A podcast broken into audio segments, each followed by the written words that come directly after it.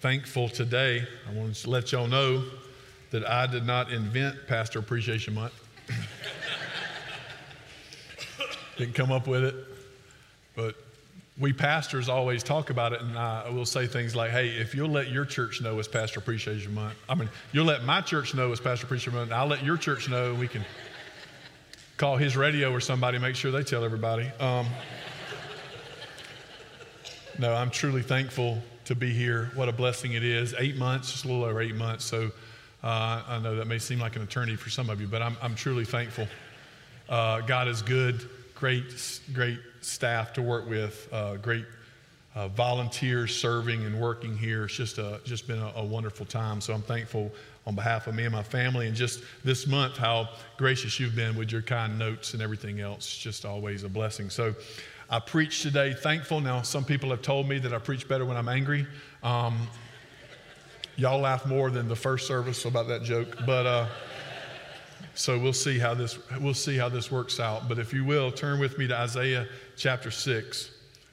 We're continuing in our series, The Gospel According to Isaiah. We began it last week. And as I said before, we're hitting those peaks. Isaiah is such a glorious uh, book of the Bible, and we're hitting those peaks throughout the book that, that take us to that mountaintop, if you will, to see God's glory revealed ultimately and finally through his son, Jesus Christ. And so this morning we're going to look at chapter six, a very important chapter, a very uh, rich chapter one, and the whole scheme of the scriptures themselves uh, uh, is vital for us to understand and know. And God, like He always does, comes with just the right time. We saw last week uh, the book of Isaiah, in and of itself, is an invitation. God is inviting His people to return to Him. They have turned away. God has continued to be faithful. He's continued to be good to his people, but his people have turned away from him. So he says, as we saw in chapter one, Come, let us reason together. Though your sins be as scarlet, they can be as white as snow. Or again in Isaiah chapter 2, verse 5, O house of Jacob, come, let us walk in the light of the Lord. So the desire is for the Lord to, to be with his people as he saved them and redeemed them, to bring them into his marvelous light and glory, and for them to know his goodness. And even though their sins are great, he will forgive them and make them whiter than snow. But the people do not return. And as you look for these first couple chapters of Isaiah, especially chapter one through five, we see this again. And we get to Isaiah chapter five, and it says, Woe to those Woe to those who call evil good and good evil, who put darkness for light and light for darkness. Instead of coming into the light as the Lord invited them to, they've loved the darkness. Instead of coming into God who is good and faithful, they've loved what is evil. And they've even flipped the script a little bit to say what is evil is actually good. And so instead of returning to the Lord, they have not. They have stayed away from Him. They've stayed in their sins, if you will. So he says in chapter 5, verse 21 Woe to those who are wise in their own eyes and shrewd in their own sight. And in verse 30, the last verse of chapter 5, he says, he says, They will growl over it on that day like the growling of the sea. And if one looks to the land, behold, darkness and distress, and the light is darkened by its clouds. In other words, because of the sinfulness of Israel, because the people have not returned, have not been faithful as God is faithful, darkness rests over them. Because of their sin, darkness rests over them. God's people did not heed the invitation from the Lord. And as one pastor points out, as darkness descends on the people, only a radical act of God's grace can bring light to the darkness. Only a radical act of God's goodness and kindness can change that darkness into light. And that's where we are when we come to Isaiah chapter 6. The people are in desperate need of a radical act, if you will, a radical act of God's grace. And so let's read this passage together. I'm going to read the whole chapter just to see, get it in this full context of what happens. Knowing that the people have not responded to God's invitation to come, darkness is now settling in over the land. Isaiah 6 begins In the year that King Uzziah died, I saw the Lord sitting upon a throne, high and lifted up, and the train of his robe filled the temple. And above him stood the seraphim. Each had six wings. With two he covered his face, and with two he covered his feet, and with two he flew. And one called to another and said, Holy, holy, holy is the Lord of hosts. The whole earth is full of his glory. And the foundations of the threshold shook at the voice of him who called, and the house was filled with smoke. And I said, Woe is me, for I am lost. For I'm a man of unclean lips. I dwell in the midst of a people of unclean lips, for my eyes have seen the King, the Lord of hosts. Then one of the seraphim flew to me having in his hand a burning coal that he had taken with tongs from the altar. And he touched my mouth and said, Behold, this has touched your lips. Your guilt is taken away, and your sin atoned for. And I heard the voice of the Lord saying, Whom shall I send, and who will go for us? Then I said, Here I am, send me. And he said, Go and say to this people, Keep on hearing, but do not understand. Keep on seeing, but do not perceive. Make the heart of this people dull and their eyes heavy and their ears heavy and blind their eyes, lest they see with their eyes and hear with their ears and understand with their hearts and turn and be healed. Then I said, How long, O Lord? And he said, Until cities lie waste without inhabitant, and houses without people, and the land is a desolate waste. And the Lord removes people far away, and the forsaken places are many in the midst of the land. And though a tenth remain in it, it will be burned again like a terebinth or an oak, whose stump remains when it is felled. The holy seed is its stump. Let's pray together. Father, we thank you for your word this morning, and we thank you, God, because we know that without you giving us your word, we would not know. But now, Father, because you have revealed yourself to us through the proclamation, the giving of your word, through the prophet Isaiah that has been kept for us all of these years, now we can truly know who you are and what you have done for us. And so, Father, help us this morning to catch just a glimpse of this. While it's difficult for us to do so, help us just to catch a glimpse this morning of this glory and majesty and holiness of God. Father, we know that when we know you rightly, then we'll truly understand our place and our desperate need. And when we truly know you and understand our need, Father, then and only then can we truly look to the place, the only place that we can find hope for our need in the midst of it. And so, God, help us to do that this morning. Help us to know you better, to know ourselves better and to see Christ for who he is and what he has done on our behalf, Savior and Lord. All by your grace and for your glory, we ask these things in Jesus' name. Amen. Amen. A movie I watched way more than I wanted to growing up was The Wizard of Oz. My grandparents across the street were the first ones to have cable. And so they had a TV that was a piece of furniture it's about six feet long, and the screen was about two feet wide. And they got cable, and that little wire came out the back. You know, this is before you had remote controls, or you had remote controls, and you know the joke, it was me. The wire came out, it was about 30 foot long, and it was, had a box where you push these buttons to change the channel. And I thought this was the best, so I always wanted to spend the night over there. But when you get over there and it's on the weekend, on TBS, The Wizard of Oz seemed to come on every single weekend. And it was one of the only shows my grandma would let me watch. And so I would watch it over and over again. And I hadn't seen it in some time, but I still remember the songs, I still remember the scenes, uh, and many of them stand out. I thought the coolest thing in the world were the flying monkeys. I really did. They were scary, they were thrilling, they were terrifying at the same time, you know, and, and I thought this was incredible. And I wasn't scared of the witch. She was, I mean, whatever. But the monkeys were something. I remember the scene where I finally understood the phrase a horse of a different color. Y'all remember what I'm talking about? They finally get to Oz, and every time it goes away from the horse, the horse comes back and it's a different color. I was like, that's what it means. I don't think it is, but The movie had a climax. The travelers had come. They finally, they had some things, but they're trying. You know, Dorothy's trying to get back to Kansas, and as she does, she collects this band of friends, and they all need something, and they know the great Wizard of Oz can get it to them, so they're trying to get to Oz, and they got to get into the room where Oz is, and they go through all of the stuff. They got to go get the, the broom. They got to go get some other stuff, and finally, they have done it all, and they get into that room where Oz is, the climax of the movie, the one who can help them and Oz is terrifying. It's like this big screen, and he's screaming and yelling at them, and who dares go in here? And he's doing all this stuff, and they're scared, you know, and they've done it all. And then finally, the sane one in the bunch, the dog Toto, runs over, if you remember, and pulls the string over on the side, and the curtain comes back.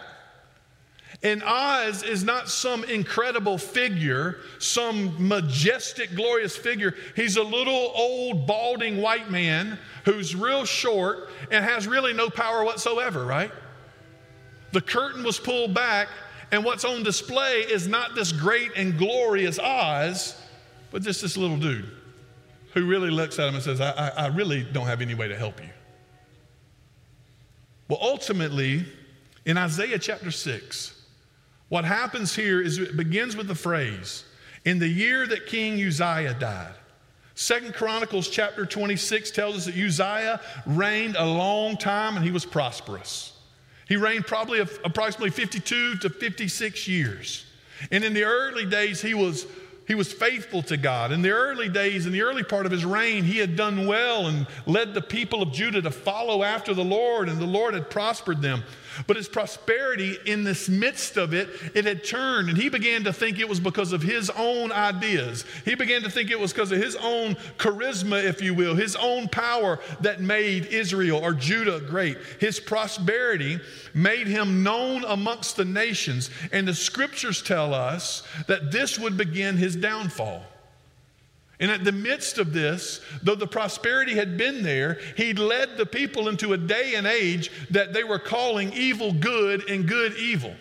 He led them, though they had been prosperous at the beginning, into a time where darkness is now settled in on the land. And this statement here is important because many people in Judah believed that it was Uzziah that had brought this prosperity and peace.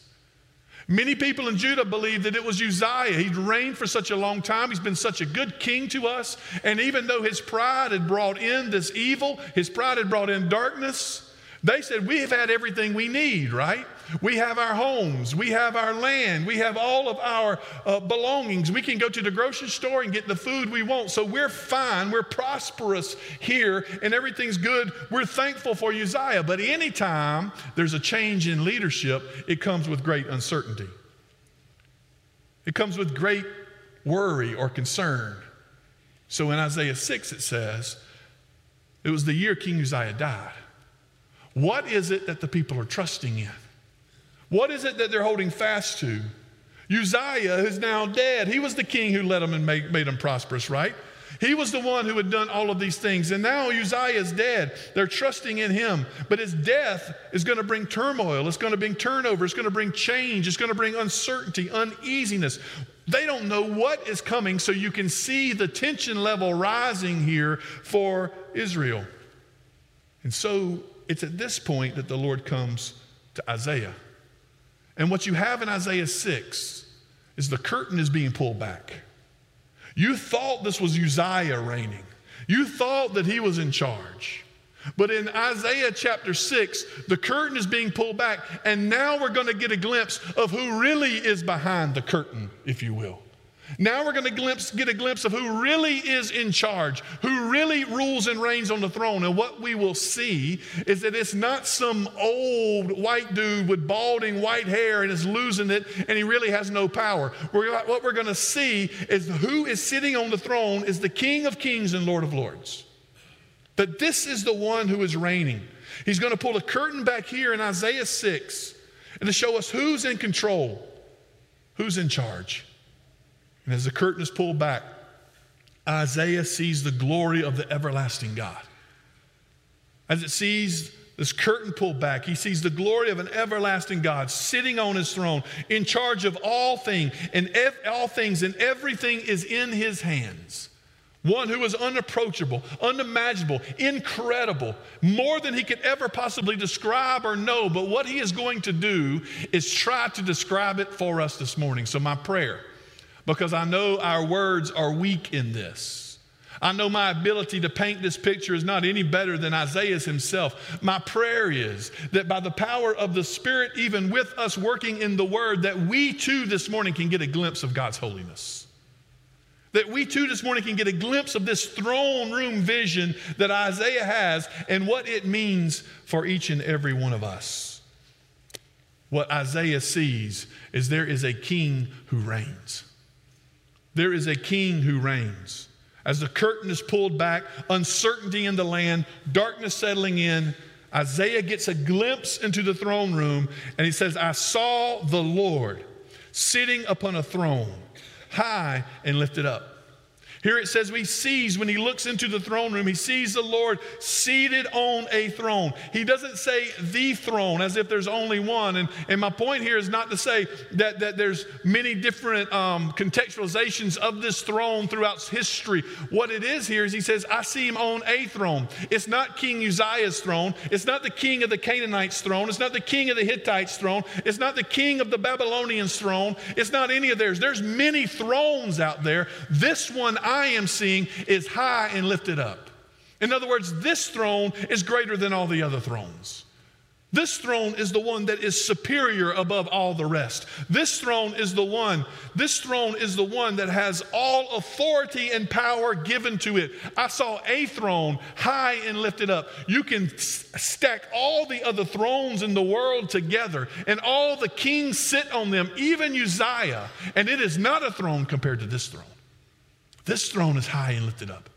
This throne has all authority behind it. This throne has all superiority behind it. And when I see him on this throne, the, the very train of his robe is filling the temple. In other words, he is filling this place up. His presence has filled this place, the center of it all. This is his territory, this is his place. And you can't even take a step without knowing this is his place. This is his throne room. He's in control. He's in charge. God's presence has filled the place, and Isaiah sees him sitting there. And before Isaiah can even process him on this throne that is superior and greater than all other thrones, he begins to hear. He begins to hear praise. Above him stood the seraphim. Each had six wings. With two he covered his face, with two he covered his feet, and with two he flew.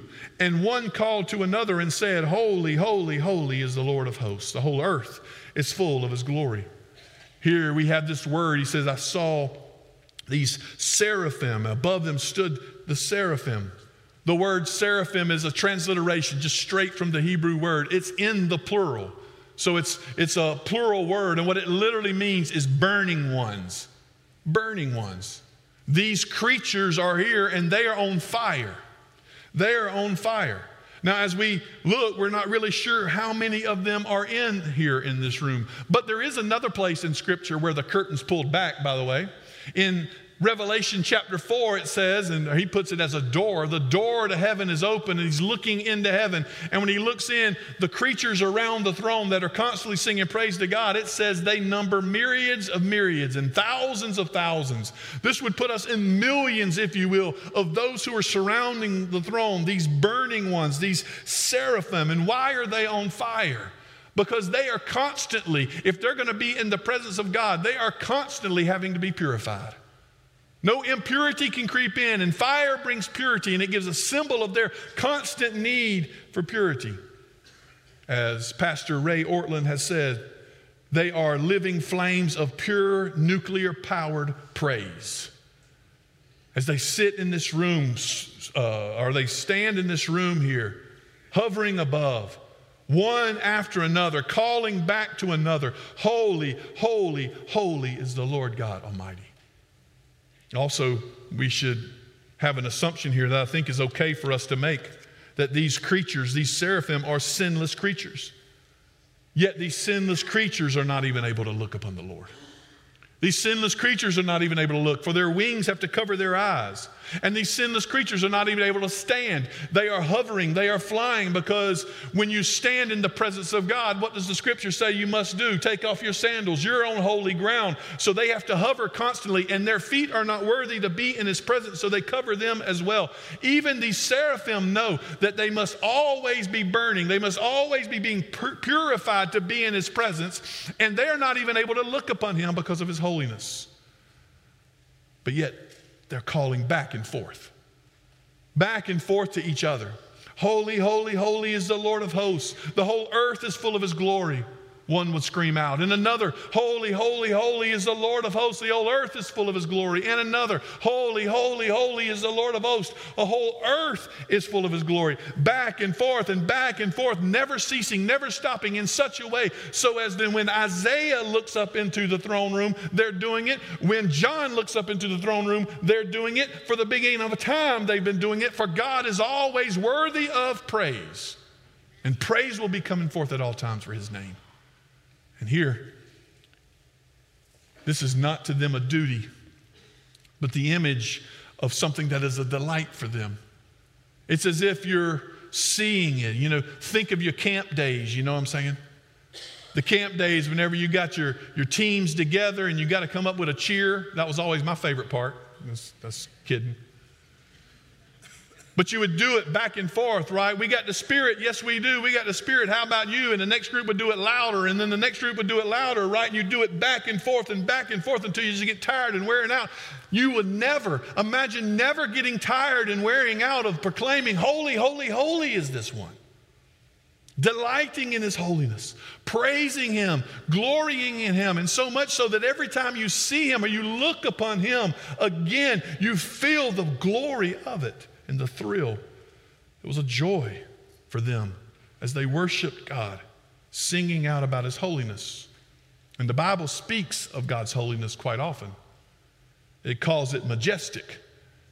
His holiness is majestic. He speaks of His holiness saying it is incomparable. There, there's not a way that you can compare anything else to God and His holiness, it's incomparable. Or Psalm 29, we see the splendor of God's holiness. The holiness of God is not just another attribute of God. We know He's omniscient, He knows everything, He's omnipresent, He's everywhere. He's omnipotent, He's all powerful. These are attributes of God, right? But holiness is not just another attribute in this thing, like He's good, faithful, and holy. It's not just one amongst the others. No, holiness is the sum of all of His attributes to their final and complete degree. The holiness is the sum of everything that He is. All of it infinitely more than we can possibly know or imagine. His holiness speaks to all of His glory, all of His splendor, all of His marvelous attributes. Everything that there is, they're looking at Him and saying, He is perfect, holy, holy, holy. And the repetition here is not just them trying to, to, to, to beat that into the system or into our heads, if you will, of how holy He is. The repetition here goes towards the intensity of his holiness. This is how great he is. The way the Bible speaks, if you will, in all caps or in bold print is by doing repetition. Holy, holy, holy. It's adding to intensity, it's adding emphasis to it. In other words, he is more holy than we can know or imagine. Each one, each holy boosts the intensity of the one before. Remember my first time in South Asia in a country working there. They show great honor and respect. But when somebody came in, somebody came in who was the leader of the town, and instead of just simply saying, Sir, how they would respond, they said, Sir, Sir, Sir, every time they addressed him. And I asked them, What in the world are y'all doing? That sounds like a lot of words.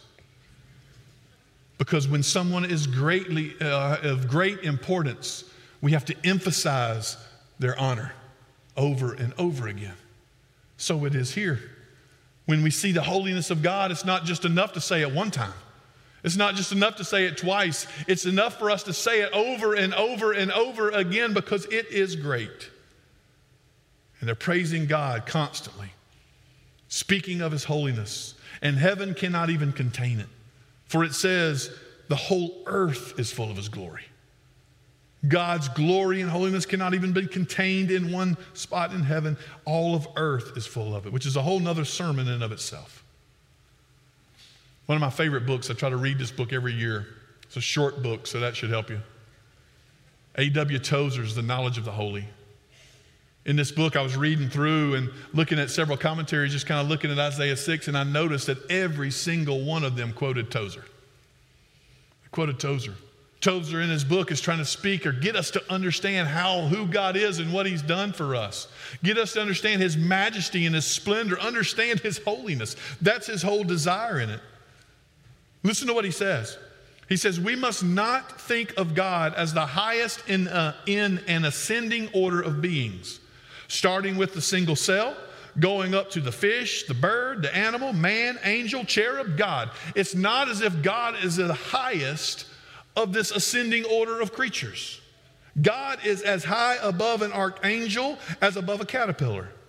For the gulf that separates the archangel and the caterpillar is but finite, while the gulf, gulf between God and an archangel is infinite. In other words, God is so incomparable to anything that we know or understand that we cannot fully comprehend how much. All we can do is hold fast to these passages and try to give us a glimpse of it. And all we can hope is that the Spirit of God will teach us and show us how great and glorious He is. In fact, Tozer puts it this way, and I love this quote God is infinitely greater than our greatest thought of Him. Just for a mo- moment, think your greatest thought you can think of who God is and what He's done. Think your greatest thought of God. And Tozer says, and I think he's exactly right God is infinitely greater than your greatest thought can possibly be. And what Isaiah is seeing as this curtain is pulled back is that's exactly the case.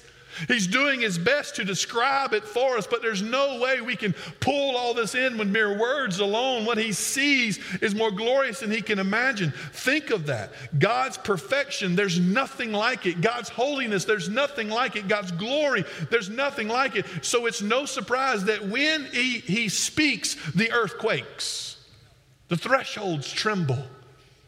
Why? Because he's the one who spoke the earth and the thresholds into existence. So when he, when he speaks, the very creator is speaking, and they're saying, We're listening, God, for you are holy and you're majestic.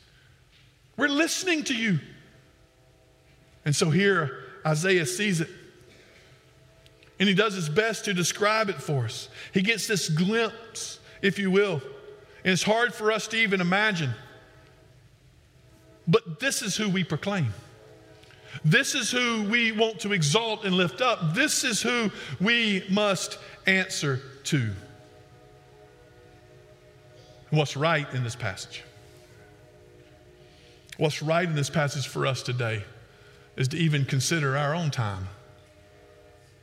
Consider our own time as a people here in our place, in our context. Is it not the case that there are many around us who say evil is good and good is evil? Is it not the case that there's many around us, just like John chapter 3 says, do not come into the light because they prefer the darkness more than the light?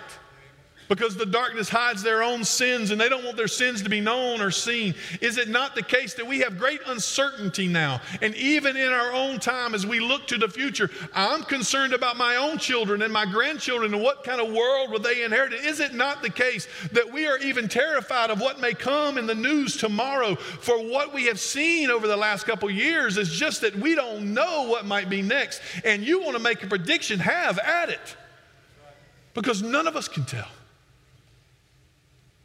And it just may be the case that the worst news is in front of us, not behind us. But what we've seen and what we know is that God is on the throne. He's at the same place he was in Genesis chapter 3 when Adam and Eve fell. He's at the same place he was when the earth was flooding by water coming up and coming down, and he was protecting Noah there on that ark, even in judgment. He's at the same place he was while the Israelites were in bondage in Egypt for 400 years. He's at the same place he was while the people of God were coming out of Egypt in charge and in control, leading them to the promised land. He's at the same place he was even when Jesus Christ was on the, th- on the cross. God never stepped down. He never moved. No one can take his throne from him because it's high and lifted up, and none of us can ascend to such a place.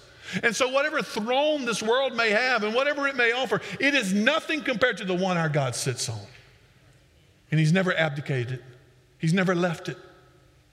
And so, even in the midst of our own context, when people are calling evil good and good evil, and darkness may be sitting on the land, we still can pull the curtain back and know He's in charge and we can trust Him. But when we do that, we also recognize the response that Isaiah has. Nothing was said to Isaiah. The curtain just simply opened up and he looked. And when he saw, his response was, Woe is me. I'm lost. I love how he says, I'm lost. In other words, he's saying, I don't need to be in here, right? This is not a place for me. I don't deserve to be in this presence. I don't deserve to be in this room. I'm lost. I shouldn't even be here. I'm a man of unclean lips. I'm in the midst of a people of unclean lips. Why? Because my eyes have seen the Lord of hosts. And here Isaiah's despair is understood because he's comparing himself to the Holy One that stands before him. Woe is me. Why? Because he's not comparing himself to the people around him, the sinful people he's trying to talk to. He's not comparing himself to his friends or to his family, to those who came before, who those who may come after him. He recognizes that all those comparisons are futile and useless, that the one thing that matters the most is what does that one on the throne think of me? That's what truly matters. Not what anybody else thinks, but what does he think?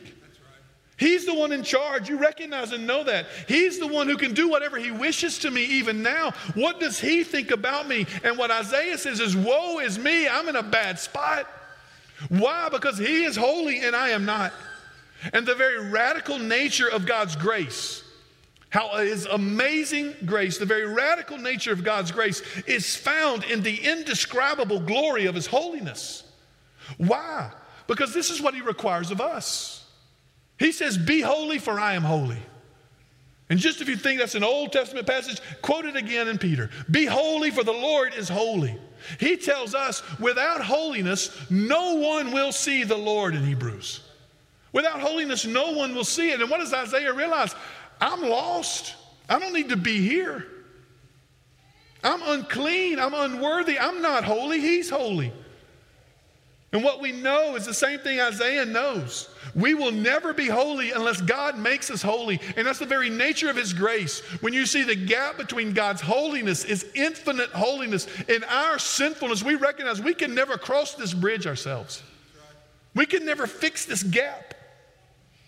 That if we must be holy like He's holy, then we got a long way to go and we can't get there from here. Something must happen. A radical act must take place. Then one of the seraphim flew to me, having in his hand a burning coal that he had taken with tongs from the altar. And he touched my mouth and said, Behold, this has touched your lips. Your guilt is taken away, and your sin is atoned for. This radical act will come for Isaiah. And one of the seraphim flying toward him with a coal, a burning coal from the altar. The altar is God's representing God's holiness so that which is holy must make that which is unholy. Isaiah, his lips, his mouth, his life, that which is holy must make that which is unholy holy again. And so he needed something holy to make him holy. And so this coal comes and it touches him, and now he's declared holy again because that which is holy has declared him holy and made him holy. All of us in this room You've heard me say this before, and it should not come as a surprise to you, and I hope it doesn't. All of us in this room are guilty because of our own sin before a holy God.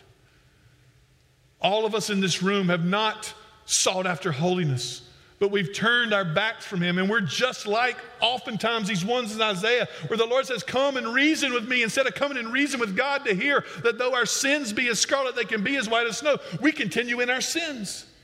Come into the light. Instead of coming into the light, we continue in the darkness. And we too must be made holy by, by God Himself because we are unclean. And all of us are in a desperate place, and a desperate need of cleansing. But our hope, our hope is still there. Why? Though God is infinitely holy and we are unrighteous and cannot approach Him, the Bible tells us there's still hope that something can happen for you that can make you holy and righteous before God. And what is that?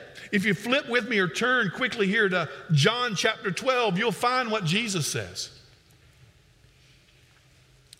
Jesus had been talking, these Greeks had come up to him. It's after the, the triumphal entry where they sang, Hosanna, glory to God, this is Him. And people were saying, Hey, we need to know. We need some more signs. We need to make sure it's you. We need to know.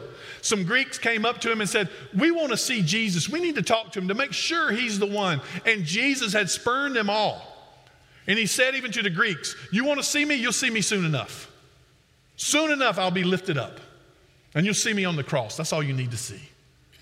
And Jesus says, or John says there in the second part of verse 36, when Jesus had said these things, he departed and hid himself from them. Though he had done so many signs before them, they still did not believe in him, so that the word spoken by the prophet Isaiah might be fulfilled. Isaiah 53 Lord, who has believed what has heard from us, and to whom has the arm of the Lord been revealed? Therefore, they could not believe. For again, Isaiah said, Isaiah 6, he quotes Isaiah 6. He has blinded their eyes and hardened their heart, lest they see with their eyes and understand with their heart and turn, and I would heal them.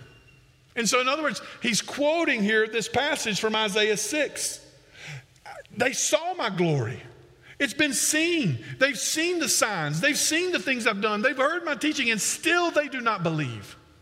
So, for us in here today, we may say the same thing. If we could just see some miracles take place, then we'll believe. If we could just see the glory of God like Isaiah did, just pull the curtain back this morning, and I pray he does. Just pull it back this morning. If we just see a glimpse of that. But what I'm telling you is that we don't need that glory to be revealed for us because it has already been revealed in Jesus Christ. For Isaiah here, it says, it gives us a little narration. Isaiah said these things because he saw his glory and spoke of him. It's talking about Jesus. In other words, when the curtain is pulled back, right? And Isaiah looks into the throne room. Who is it that's on the throne? Jesus Christ the Lord, it says here in John. The eternal God who's been with him forever. He's there on the throne.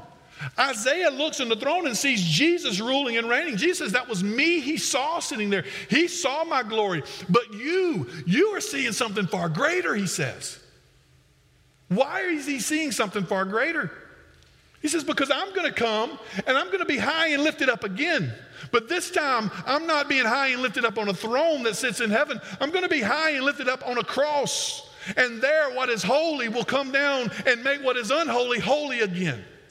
There on the cross, I'll step into darkness. The earth will quake one more time. Everything will shake again. You better know it. Darkness will come down, but on the other side of that darkness is a glorious light that you can never know or understand. Ultimately, he says, That's me. That's me. And what we know today is we don't necessarily need to look in the throne room to know God rules and reigns. Look to the cross of Jesus Christ. And there he died. He who is holy, making what is unholy clean again. And each and every one of us today, if we are holy before God, it's because Jesus, through his precious life given for us, has made us holy. He has put us and brought us and welcomed us in so that when I enter into heaven, I'm not coming on my own behalf. I'm not stepping in with my own esteem. I'm not stepping in on my own merits or my own righteousness. When I step into heaven, I got to have one accompany me and says to the Father on the throne, This one is mine. This one's with me. And just know this for all eternity. If Jesus, for some reason, has to step outside of heaven, just know that I got to go with him because I'm only there on his behalf. I'm only there because of his stead. He which is holy has made me, which is unholy, clean again and welcomed me into the presence of the holy God. So here, Jesus says, This is what's happened. You're looking for more signs, and here I am. You're looking for a little more something, but here I am. You want to see me? Look to the cross. And when I'm lifted up, I'll draw all men to myself. But notice what it says. Verse 43. They would not put out, verse 42, they would not follow him, even though they say they believed in him, for fear of the Pharisees. They wouldn't confess it. For they love the glory that comes from man more than the glory that comes from God.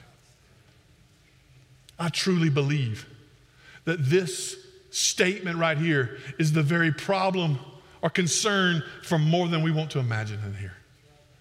You're concerned more about, more about the glory that comes from man. You're concerned for approval from someone else. What will they think of me? What will they believe about me? What will they know about me? You're concerned about approval from everybody else when what really matters and the only thing that matters for you is what God thinks of you. The only thing that truly matters today is what the Lord thinks of you. And what He thinks of you is that He sent His Son to reveal His glory in such a way that what was, un- what was holy will touch what is unholy. That He sent His Son to die on your behalf on the cross. And though your sins be as scarlet, He will wash them whiter than snow. That's what you need to know. do not trade the glory of God for the glory of men.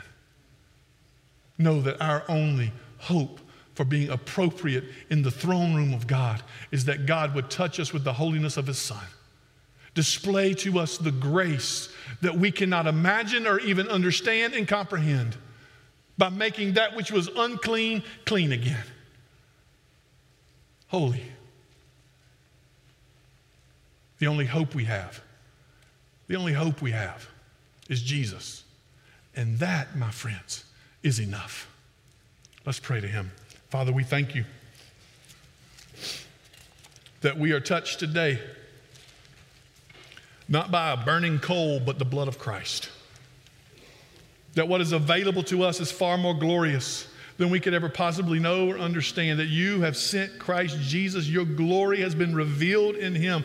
My prayer and desire, Father, is that you would not hold it against us in this room, not hold it against these people that I haven't been clear enough that maybe I haven't spoken boldly enough. God, please don't hold whatever I did against them. Help them to see, in spite of my own failures, the glory of your word and your truth. Help them to see the image of Jesus Christ today and know him for all of his glory. Pull the curtain back from their blinded eyes so that they can see Jesus, the glory of God in the face of Jesus Christ.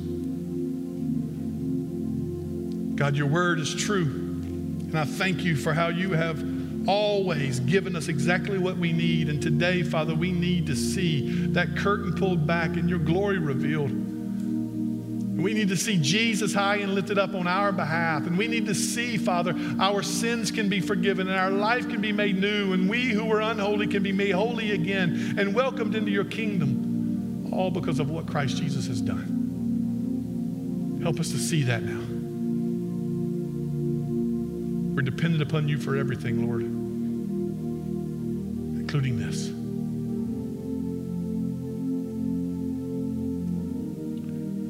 We titled this sermon series, The Gospel According to Isaiah. In it, we have seen God in his holiness, man in his sinful despair, and Christ revealed as the only hope we have. Now, the time for response has come. Because every time the gospel is preached, you're either moving toward God or further away from Him. And so today, as we sing this song, if you know that you have loved the glory of men more than the glory of God, today I would ask that the Lord would open your hearts to see.